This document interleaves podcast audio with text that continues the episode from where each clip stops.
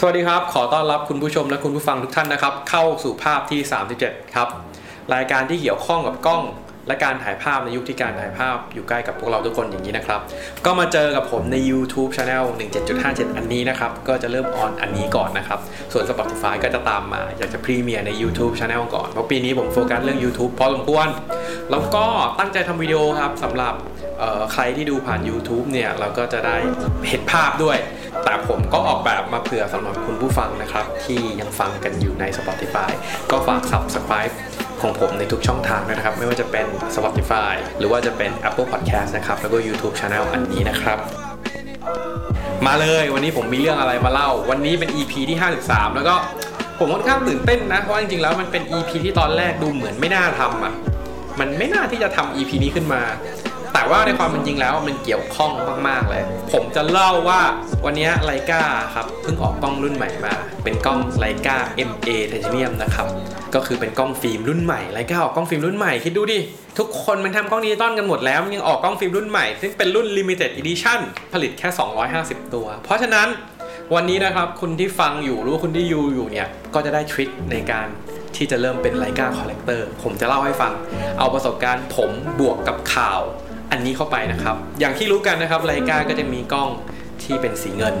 สีดำอันนี้เป็น 2 สีที่ค่อนข้าง basic แล้วจะมีสีพิเศษ ซึ่งสีพิเศษเหล่านี้มันเกิดขึ้นจากวัสดุที่เขานำเอามาประกอบเป็นกล้องนะครับ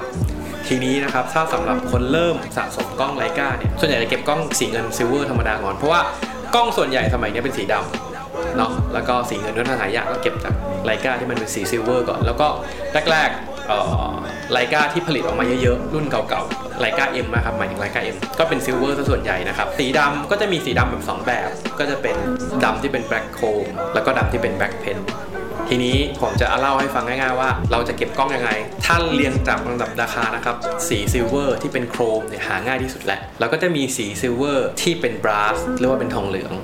สีดำก็เช่นกันครับ ก็จะมีสีดำที่เป็นสีดำ chrome ซึ่งทำมาจากวัสดุที่เป็น chrome นะครับ แล้วก็สีดำที่เป็น black paint ซึ่งเพิ่งทำมาจากวัสดุที่เป็น brass ทีนี้แล้วกล้องที่เพิ่งออกมาล่าสุด ตัวเนี้ย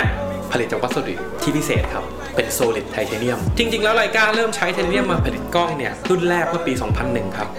โดยเริ่มต้นกับกล้อง Leica M6 TTL ครับ ต้องเล่าก่อนว่า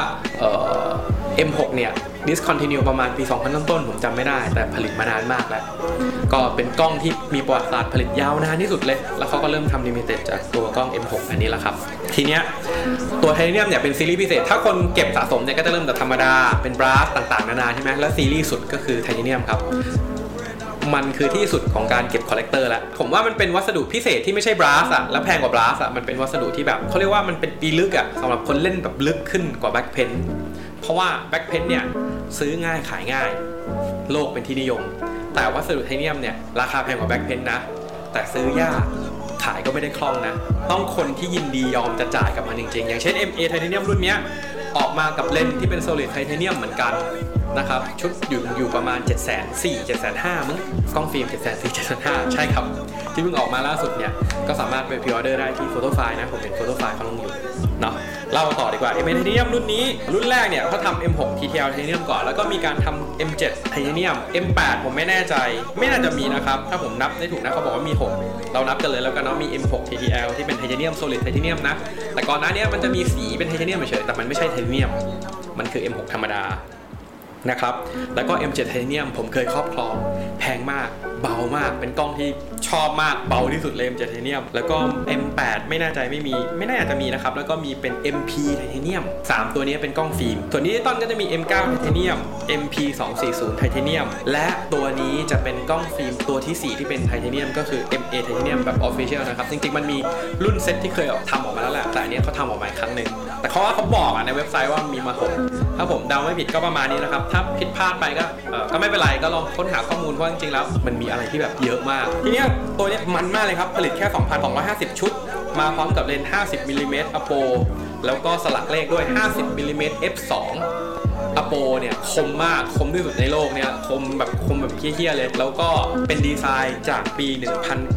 1956 แบบ Rigid เลยครับ ตัว hood ก็เป็นไทเทเนียมด้วยนะ เลนส์ได้รับแรงบันดาลใจจาก Rigid ครับกล้องทั้งตัวและเลนส์ทำจาก solid ไทเทเนียม ซึ่งเบากว่า brass ที่เป็นทองเหลืองนะครับ แล้วก็ดำรงตามแบบ Leicaที่มีมานานเป็นร้อยปีที่สุดก็คือไม่ต้องวัดแสง กล้องตัวเลนส์แปดแสนเนี่ยไม่มีวัดแสงนะครับเพราะเขาบอกว่าอยากให้เราโฟกัสกับ subject อยากให้เราโฟกัสกับการถ่ายรูปจะได้แบบมีสมาธิไม่ต้องวัดแสง สุดปะแล้วก็ซิง k ์สปีดชัตเตอร์ที่ 45 ประมาณนี้เลยสำหรับใครที่สนใจกล้องตัวนี้ ผมว่าเท่าที่ผมดูรูปนะ ผมว่ามันสวยดีอะมันสวยนะแต่ราคาก็แบบก็แพงอะแต่ถ้าเป็นผมคำแนะนำผมส่วนตัวผมอยากได้กล้องที่มีวัดแสงอะเพราะผมแบบชอบวัดแสงผมสนุกกับการเดาค่าในการวัดแสง แต่ว่าที่ Leica แอบหยอดมานิดนึงในโฆษณาเขาเขาบอกว่าเสียงชัตเตอร์ตัวนี้ดีมากเออแค่แบบหยอดกันแค่นี้ถ้าคนแบบ ชอบอะ ก็จะรู้ว่าแบบเวลาเรากดดังกรึ๊กอย่างเงี้ยผมจะ insert เสียงกรึ๊กชัตเตอร์เข้าไปด้วยแล้วกันว่ามันแตกต่างกันขนาดไหน ก็เอาเป็นว่าวันนี้ผมก็เล่าประมาณนี้แล้วกันว่า M-A Titanium ที่ตัวเพิ่งออกมา8 0 0 0 0เนี่ยมีอะไรบ้างและเป็นยังไงบ้าง และเป็นรุ่นที่ 6ในซีรีส์ Solid Titanium ที่ Leica ทำออกมานะครับสำหรับใครที่สนใจก็หาวิธีการซื้อเอาเองนะครับ เพราะผมไม่รู้ว่าซื้อที่ไหนเหมือนกัน แต่ช็อปต่างประเทศน่าจะมีหรือไม่ก็อาจจะสั่ง Fotofile ก็ได้ เพราะว่าผมชอบผมชอบซื้อที่โฟโต้ไฟนะเพราะว่าเขาดูแลดีเขาไม่ได้เขาไม่ได้จ่ายอะไรให้ผมหรอกครับแต่ผมแค่แนะนำเฉยๆว่า ซื้อผมมักจะพูดในพอดแคสต์ทุกครั้งว่า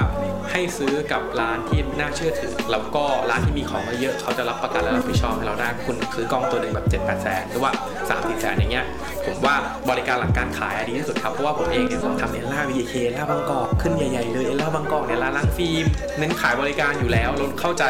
เรื่องนี้ดีอยู่แล้วครับ ราคาอาจจะก็ต้องยอมรับเพราะเราก็มีต้นทุนเขาก็มีต้นทุนเนาะในการดูแลพนักงานต่างๆนั่นแหละเพราะฉะนั้นซื้อรายการเมียมาแล้ว อย่าลืมมาร้านฟิล์มที่เอลล่าบีเคแล้วกันสำหรับวันนี้ภาพที่ 37 ก็ขอลาเพียงเท่านี้แหละครับ ผมว่าคนที่ฟังมาตอนนี้นะ อย่างน้อยอะผมสรุปเลยรีแคปแบบไม่ง่ายก่อนจบว่าวิธีการสะสมของรายการคือไล่ไปเลยวัสดุธรรมดาทองเหลืองวัสดุพิเศษ แค่นี้ครับ